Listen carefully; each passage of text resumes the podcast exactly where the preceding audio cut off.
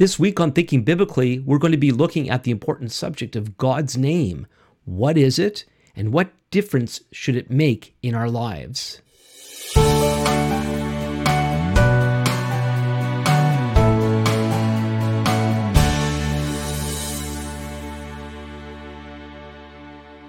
Welcome to Thinking Biblically. My name is Alan Gilman. Thinking Biblically is a podcast dedicated to exploring how all of Scripture speaks to all of life. Before we get into this week's subject, I want to remind everyone, if you haven't done so already, to subscribe, to share, to review, and to like. Um, a couple of weeks ago, we had our 25th anniversary celebration of Torah Bites, my weekly uh, commentary that I've been doing on the books of Moses, and uh, we opened that up for questions. It was a live event, and a friend of mine, Steve, asked a question about God's name, and I thought I had a ready made presentation that I'd be able to share on that instead of getting into that very important subject at that time. And uh, if I do have such a presentation, I couldn't find it. So I thought I would do it for you today here on Thinking Biblically. So we're going to be looking at God's name. It also came up last week when I was speaking about my preferred pronouns. Uh, if you didn't get to see that, I encourage you to do so. Um, and so, uh, well, let's get into let's get right into it. So this week, obviously, I'm uh, using a PowerPoint presentation. I uh, hope you enjoy this. I would like to encourage those of you that might be listening on one of your on your podcast provider uh, to switch over to watching on video. I'm going to do my best to uh, narrate this so that you won't need to watch it, but I think you'll get more out of it if you do. And every week in the audio version, I always put a link to the video version. So you might want to stop this and go there, but of course, it is up to you. And so this week we are looking at God's name, a biblical perspective. And a brief outline of what we're going to be looking at is first of all, God has a personal name. And uh, then we're going to look at what I'm calling the Bible and God's name and understanding the technicalities. Now, some people don't like technicalities when it comes to studying the Bible, but if we don't understand how the Bible works, then we're not going to fully understand what it says. And that's why I encourage people to read the preface of your of your Bible to understand why the translators and the editors do what they do in your particular translation. You might be surprised at some of the things that you find there. If you're reading your Bible online, you could look up your particular Bible version and write preface or introduction and search for that, and you should be able to find it. If you have a hard copy version, it'll be uh, in somewhere near the table of contents at the beginning. Uh, if you have any questions about technicalities about the Bible, some things that maybe I should cover from at some point, or just a question I can answer, please make sure that you contact me, and I'll, I'll do my best to to get you an answer. And so, uh, in understanding God's name from a biblical perspective, we need to understand how our Bible translations are, um, how they communicate, how they demonstrate God's name in we're, we're using English, but we're going to be going back to the, the Hebrew to see how this all works. And then we're going to look at the meaning and the power of God's name. So we understand the technicalities to understand what's going on with the original languages through to our translation. And once we get a handle on that, then we can get to the core of the matter. What does what what's God's name in Scripture? What is it all about? What does it mean? And um, the it's its effect and its power, the power it should have on our lives. So, first of all, God has a personal name. Uh, so, God, the true God in the Bible, is referred to in various ways in the scriptures. Um, and these various words function in different ways. So there's the Hebrew word Elohim. Elohim means God. That's what God is. I know that's uh, uh, that's kind of re- redundant, right? Uh, but Elohim is is what He is. It, it sometimes the word is El. Most often, when it's referring to the true God, it's Elohim. It's a it's a plural form, and, and scholars get all excited trying to understand why that is.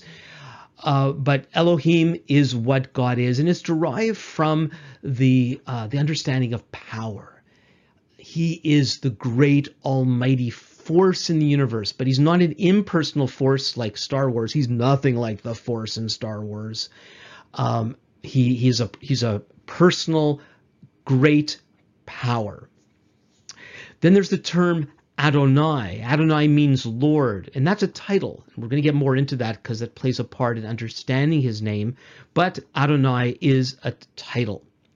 Then there's other names that we run into, um, things uh, they're they're more descriptors, and and you'll see uh, books and sermon series and this sort of thing that will talk about these different names like Jehovah Jireh, which means the Lord will provide from Genesis 22, verse 14, or Jehovah Rapha, the Lord who heals, Exodus 15, 26. And, and there's many of these. And often this, this happens when somebody has an experience with the true God and they refer to him in some sort of descriptive way using what really is his personal name and I mentioned Jehovah already here. We're going to talk about Jehovah and if that is how to say God's name or not. But that's often how you hear it. That's why I'm mentioning it. Um, and so uh, Jehovah is an attempt at pronouncing God's name, but as I said, we're going to discuss that. But that was all to say those those hyphenated names are descriptors of, of what he has done. Uh, particularly, he is the God of Israel. This is one way to refer to him. Remember, there's all these other gods in Scripture and he is the one who is associated personally with the people of the nation of Israel, and so he's the God of Israel. Uh, and but that's still it's a descriptor of who he is. It could be used as a title, but that's not his personal name. So, as I mentioned in the introduction, now we're going to try to understand the technicalities behind God's personal name. And so, I'm going to give you a bit of an introduction to the Hebrew text. I did a, a longer presentation, more in-depth presentation of this in my Old Testament course that you could always access online, Unleashing the Old Testament, where I did a taste of Hebrew. So this is a uh, this is a less than a, a taste, but it's a little bit of an introduction in case these concepts are new to you. So here's a picture of a Torah scroll this is if you go to a synagogue, the five books of Moses are written on scrolls, and there are other scrolls as well, and they're in a special cupboard called an ark, uh, where they're where they're kept. And I don't have. I tried to do a, nice zoom in of this photo, but then it gets all blurry. So I'm going to give you a another snapshot of what scroll text is like. This is the how the Hebrew Bible text is written on official scrolls that you find in the synagogue. It looks like this. Now, for some of you, this is totally foreign. For others of you, it's not so much. Hebrew is written from uh, right to left, uh, um, not backwards. English is backwards because Hebrew is older. And uh, and so here we have uh, Hebrew Hebrew writing. It's a little fancier in a scroll text because they are written by hand. But if you went and you got a printed text like this, it would look a little different. This image I have is because I, I, took a picture of a printed Bible. So a little bit of a curvature, so it wouldn't be so curved. Also, if you go online, you can uh, you can see printed Hebrew text like this. And so, unlike the scroll text, Let's see if I can, uh, do I have a pointer here? Oh, there we go. You can see here, this is the beginning. We're going to look at this verse. This is Genesis chapter 1, verse 1. We're going to look at this a little more closely in a moment, but reads from right to left, and you have the letters, and then you have these dots and dashes and squiggly lines surrounding the letters. So let me explain that to you. So Hebrew is what we call a consonant, consonantal alphabet the alphabet is simply consonants. So in English, uh, we have consonants and we have vowels. You know, old MacDonald had some vowels, A, E, I, O, U, and sometimes Y. Now, you're never going to forget that now. So those are the vowels in the English language. Hebrew has vowels too, but the alphabet, if you memorize the alphabet, alpha, uh, al, sorry, Aleph, Bet, Gimel, Dalet, or the first, first, I'm having a little bit of trouble here.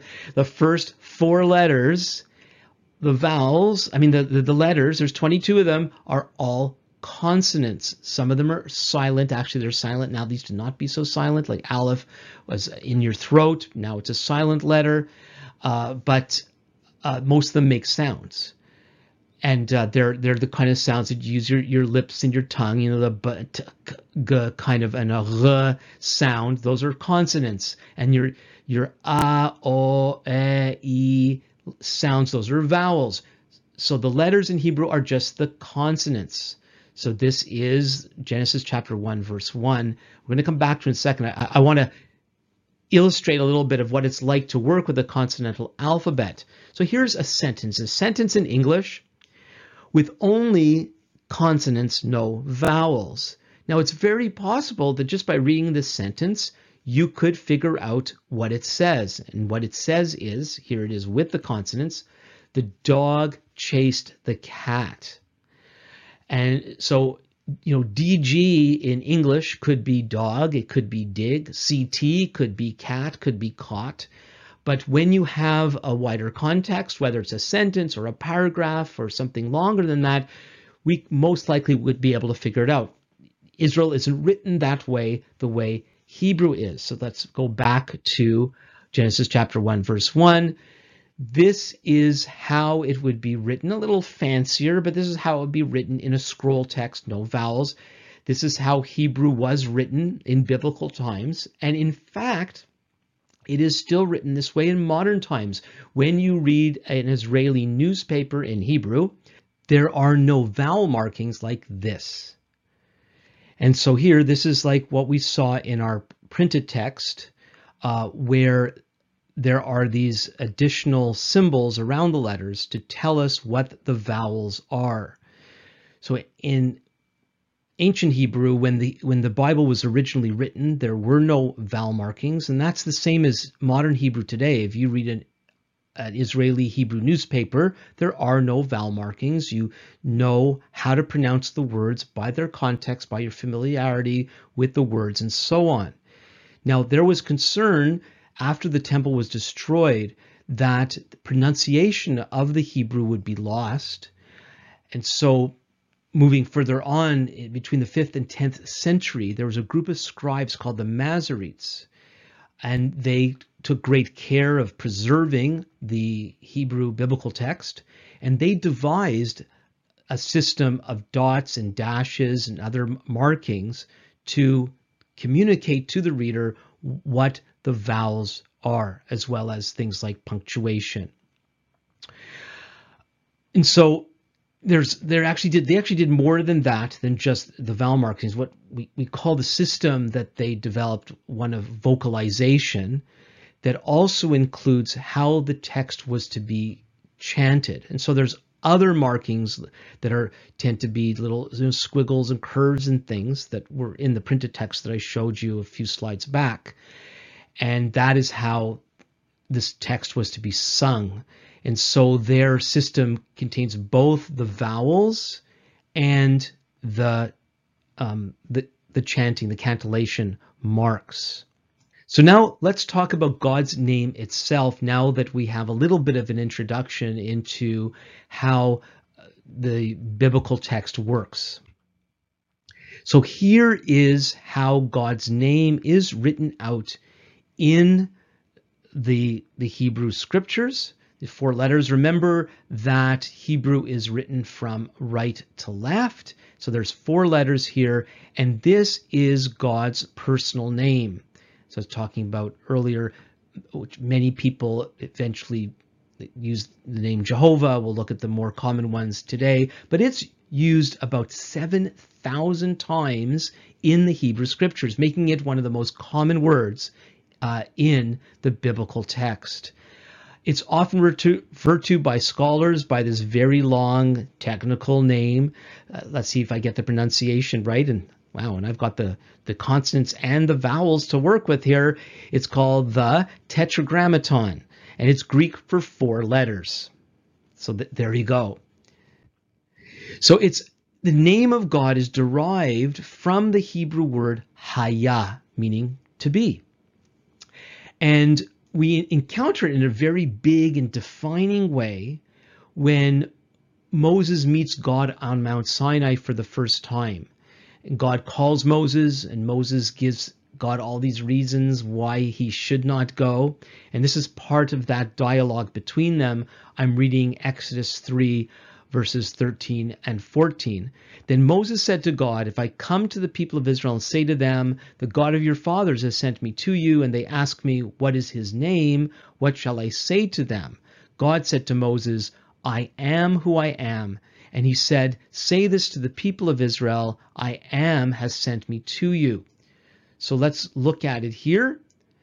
So, where God says to Moses, I am who I am, uh, or it could be, I am that I am, it's the Hebrew, the Hebrew words, uh, Eyeh Asher Eyeh.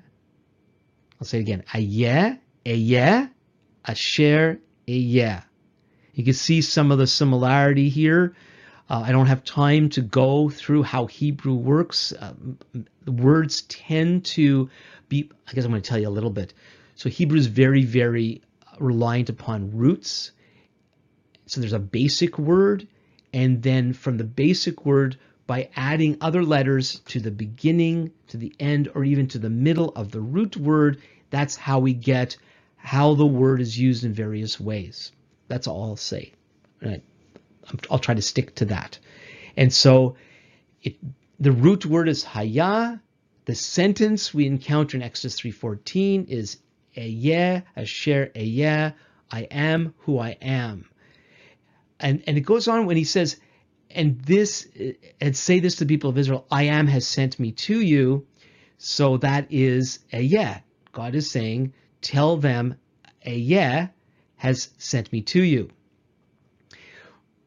But it's interesting that you know you'd think from that time on, whenever anyone would say something like "Thus says the Lord," they would be referring to "I am" or "I am who I am," but they don't. It's these four letters, the Tetragrammaton, that is used whenever you see in the prophets, "Thus says the Lord," and it's like 7,000 times just about the this is what you encounter in the Hebrew, these four letters. So let's look at this more closely. Remember, going from right to left. The first letter is the letter Yod, and it makes a Y sound. Sometimes it can function with with other letters and act as a vowel. Um, I mentioned that the the vowel markings were created by the Masoretes. Well, before then, as Hebrew developed, some consonants began to act as vowels. I don't want to get too complicated in the technicalities for you, but at the beginning of, of this name, uh, it would be a y sound. The second letter, and there, there's two occurrences of this, is the letter hey, and it normally has a h sound, like the English h, a h. Sometimes it also can act as a along with a, a vowel type or silent letter. We, have a daughter named Sarah, very common. We use the closing H that's taken right from the Hebrew, uh, but we don't say Sarah. We, it can be it can be silent. Um, often it's not. It can have an aha sound. The third letter is commonly referred to today as vav, um, but it was most likely originally a wow, not not wow, but a wow. And today we use a v uh, for this letter, but in ancient times it was a w. I believe Yemenite Jews, in their way of speaking Hebrew, still used the w. Throughout time, and Jewish people being in Europe, eventually the w become became a v. The vav, uh, the wow became a vav possibly because of Germanic influence, where where uh, wood sounds would be uh, you would like a letter W would be uh, you'd get a V sound because the way things get pronounced through time change. That's just a common thing with language, and uh, it's still this is a little for people who are more familiar with modern Hebrew. It it would be strange to find out that David, David, was Dawid. Um, but we tend to say in modern Hebrew, most people would say David. And that just that's just how this goes. We're talking technicalities here. And then the final letter is also a hey. And and represented in English by an H. And so if we were going to uh, if we were going to represent these four letters, the tetragrammaton, with English letters, we do it from left to right, it would either be YHVH or YHWH. And uh, most scholars go with what's called classical Hebrew, and they'll use a W for the wow instead, instead of a V instead of the Vav. So now let's look at how to pronounce God's name if that's possible. So we have the four letters, and it's sometime in Jewish history. It's hard to tell when it was, but it's post the time of the Hebrew scriptures, getting closer to the time of Yeshua's coming, uh, maybe in the second century BC, at the time of around the time of what's called the Septuagint. That's the, the first Greek translation of Hebrew scripture. It was very popular uh, in the days of Yeshua and, and beyond. And there are parts of the church that still rely very heavily on the Septuagint, this ancient Greek translation of, of the Hebrew scriptures. Anyway, somewhere around those times, it, be, it, it was considered too sacred to say God's name. This is God's name, Yud He Vav He. Those are Hebrew letters, the four Hebrew letters but it became too sacred to actually say it out loud. It was used in less and less occasions. Instead of saying God's name, pronouncing these four letters, instead, people would use the Hebrew word Adonai, which means Lord, we're very used to for, for many reasons. We use it as a title, but also in the scriptures, in, in the most English translations, whenever the name of God is encountered, Yud He Vav He, now often pronounced Yahweh or something like that, you will see Lord written in all caps. We actually call the small caps and a large capital L and then a then ORD and smaller but capital letters. And this is to indicate, this is why you should read the preface of your Bible. It should explain that uh, to you. They're doing that whenever they you see Lord in all caps, they are representing the, tetra, the tetragrammaton, the, the, the special four letters that indicate God's personal name. Now, we talked about the Masoretes and how they created the system of dots and dashes to represent the vowels. Well, what they did with God's name is they utilized, let's see if I use my pointer hand again. Remember, we go from right to left. So there's these two dots, one on top of the other. And then we have this thing that looks almost like a funny T with a with a circle at the bottom. These are Hebrew vowels. We're not going to get into the names of the Hebrew vowels and all how they sound in this presentation. It's very important, but not for today. And so most of the time, this is how you're going to see God's name pointed.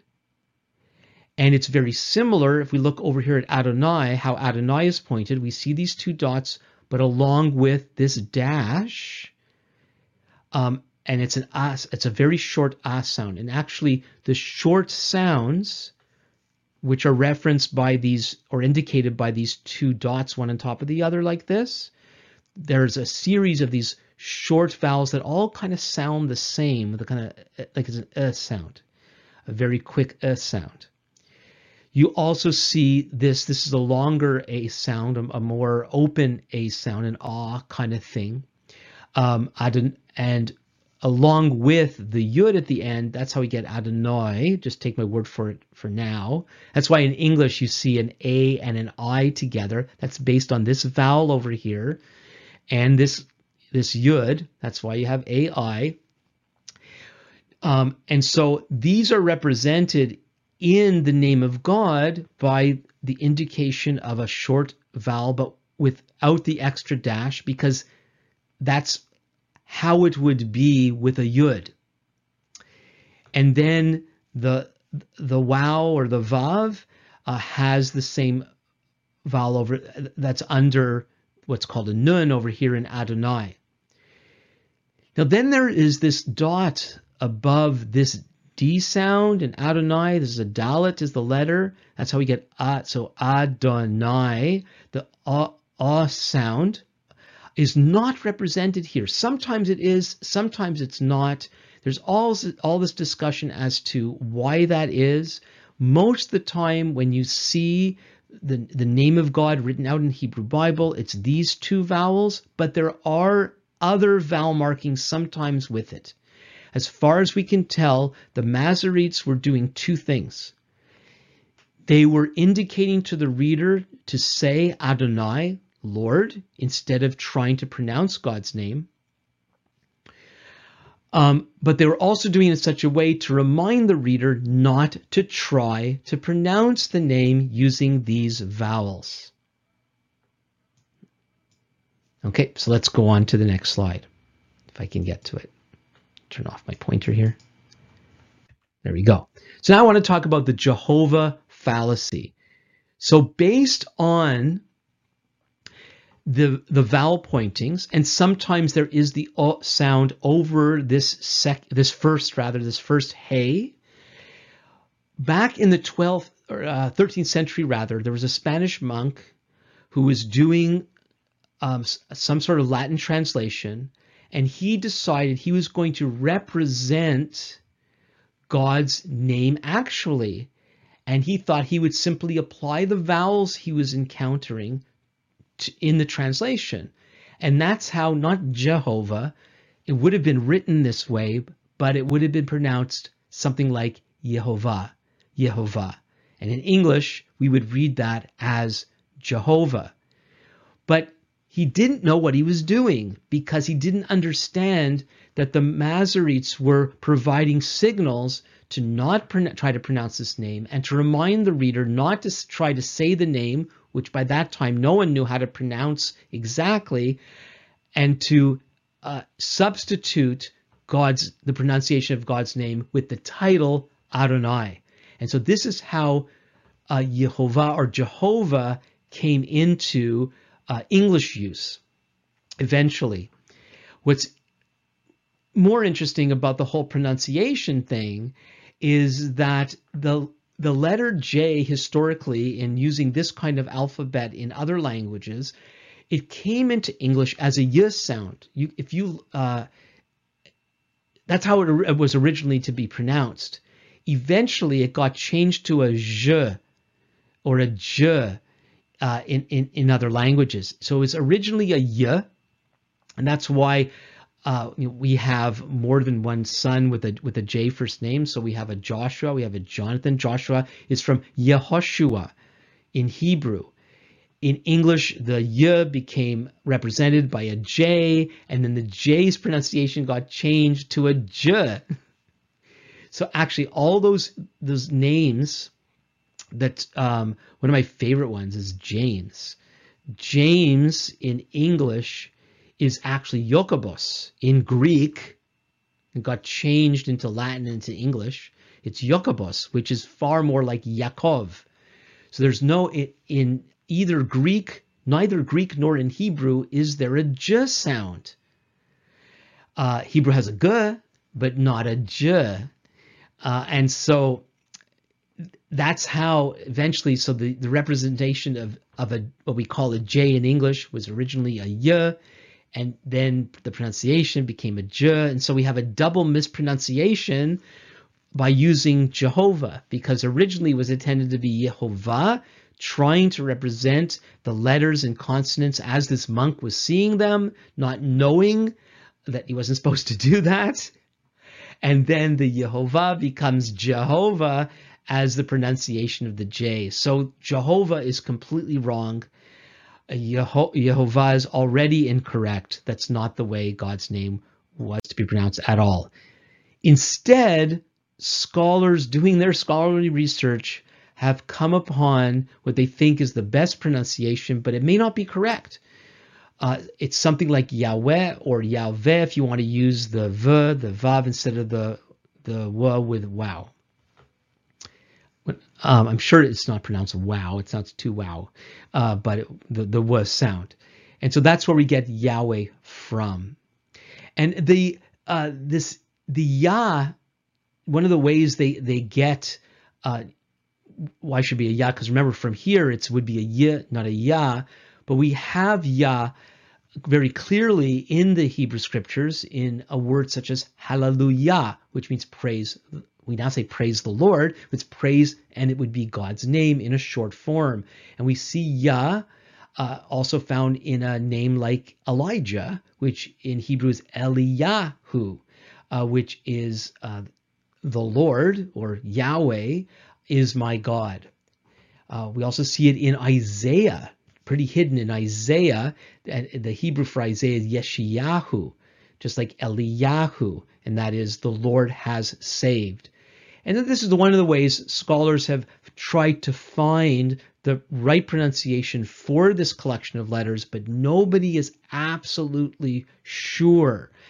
Uh, there is a little bit of uh, chatter online. If you look it up, you'll see that there's a claim that there are early manuscripts of the Septuagint. That's the the first Greek translation of the Hebrew scriptures that they try to represent the Tetragrammaton in a variety of ways, uh, and and there seems to be evidence that sometimes they would use Hebrew, they would use an ancient, a more ancient form of Hebrew, uh, they would sometimes use it, leave it blank, they would maybe use Greek letters, but none of this is too sure. From what we could tell, Nobody knows anymore how to pronounce God's name. This tradition of saying Lord has been around for a long time. And the most common thing that we find in the Septuagint is this. This is uh, the Greek word is kurios.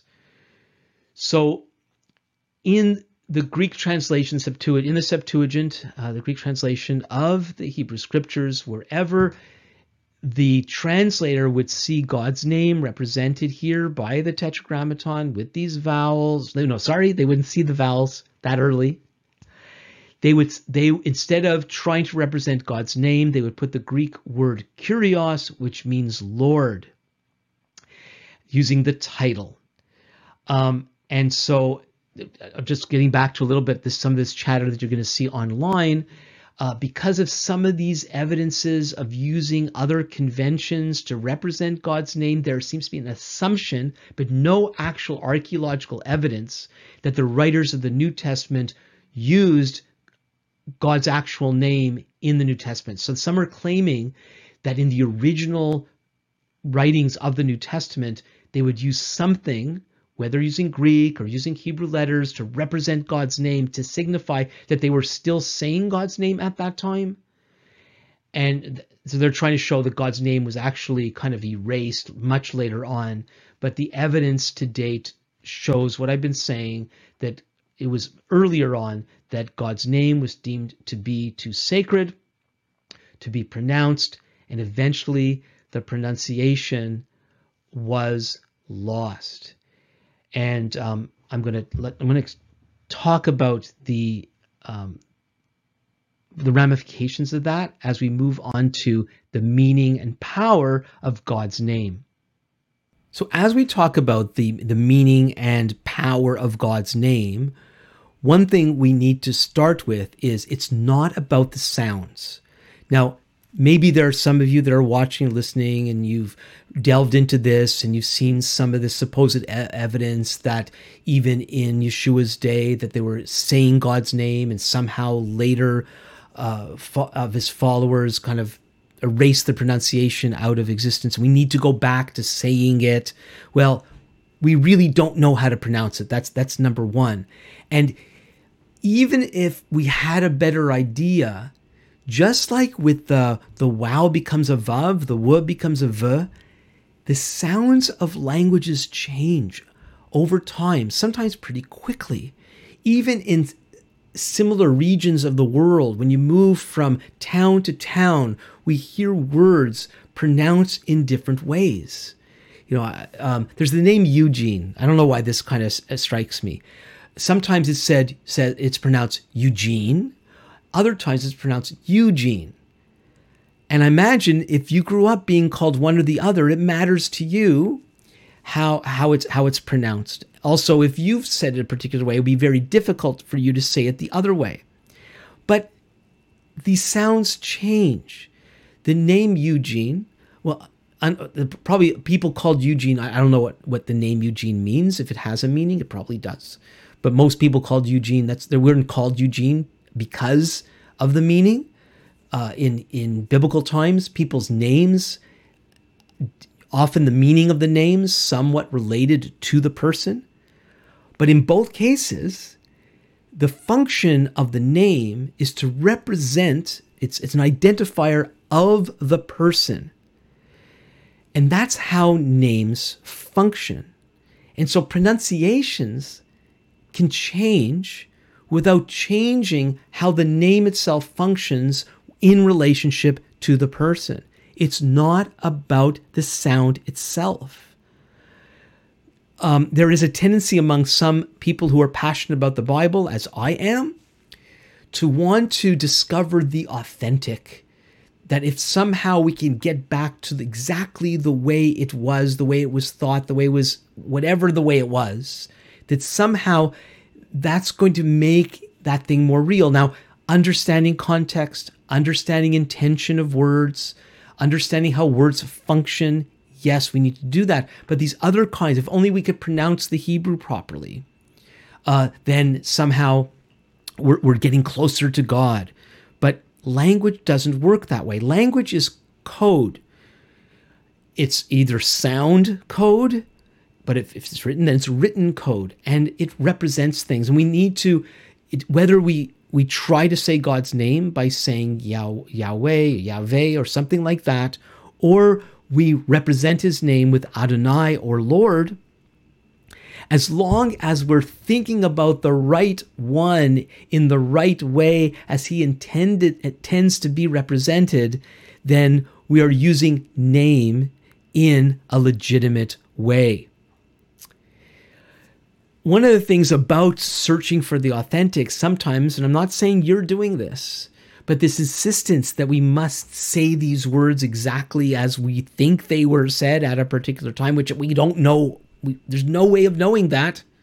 Even if we didn't have this this um, losing how to pronounce God's name problem, we we we don't know. We really don't know how to pronounce His name. Um, the tendency to want to say it exactly right again, maybe not you. It's akin to magic. You say the right words in the right way, and then things will happen, special things will happen that would not happen otherwise. We have to say it properly or else. Now, there is something, there is something that we're missing when we don't understand that Lord in all capitals represents God's name. When the Masoretes using their system of dots and dashes, applied the dots and dashes as they did to the Lord's name, they did do it in such a way to remind the reader that we're talking here about God's name.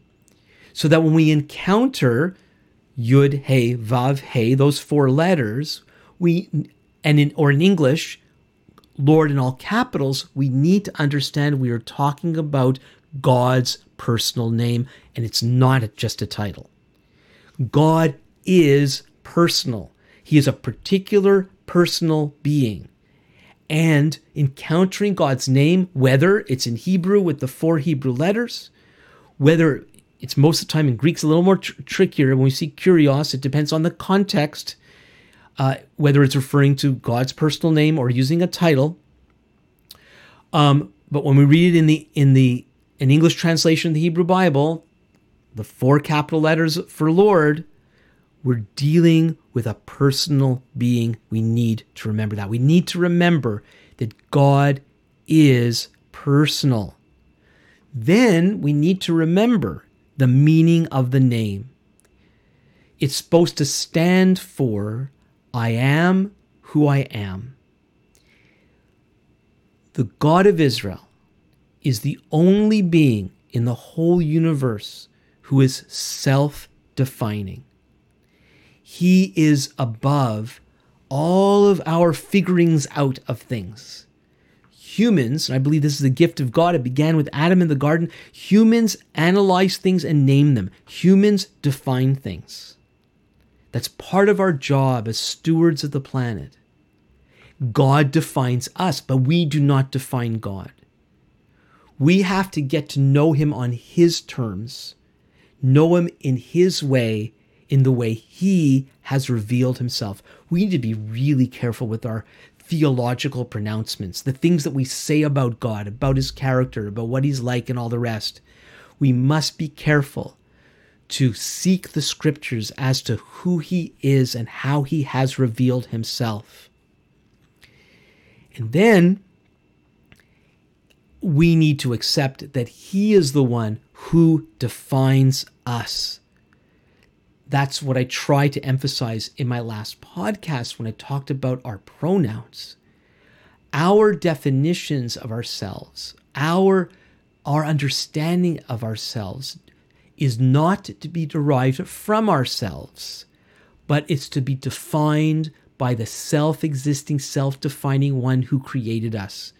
We find out who we are, we find out what we are by the self existing, self defining one, the great I am.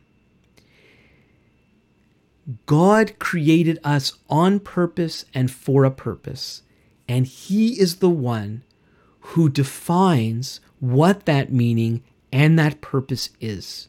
We don't go inside of ourselves.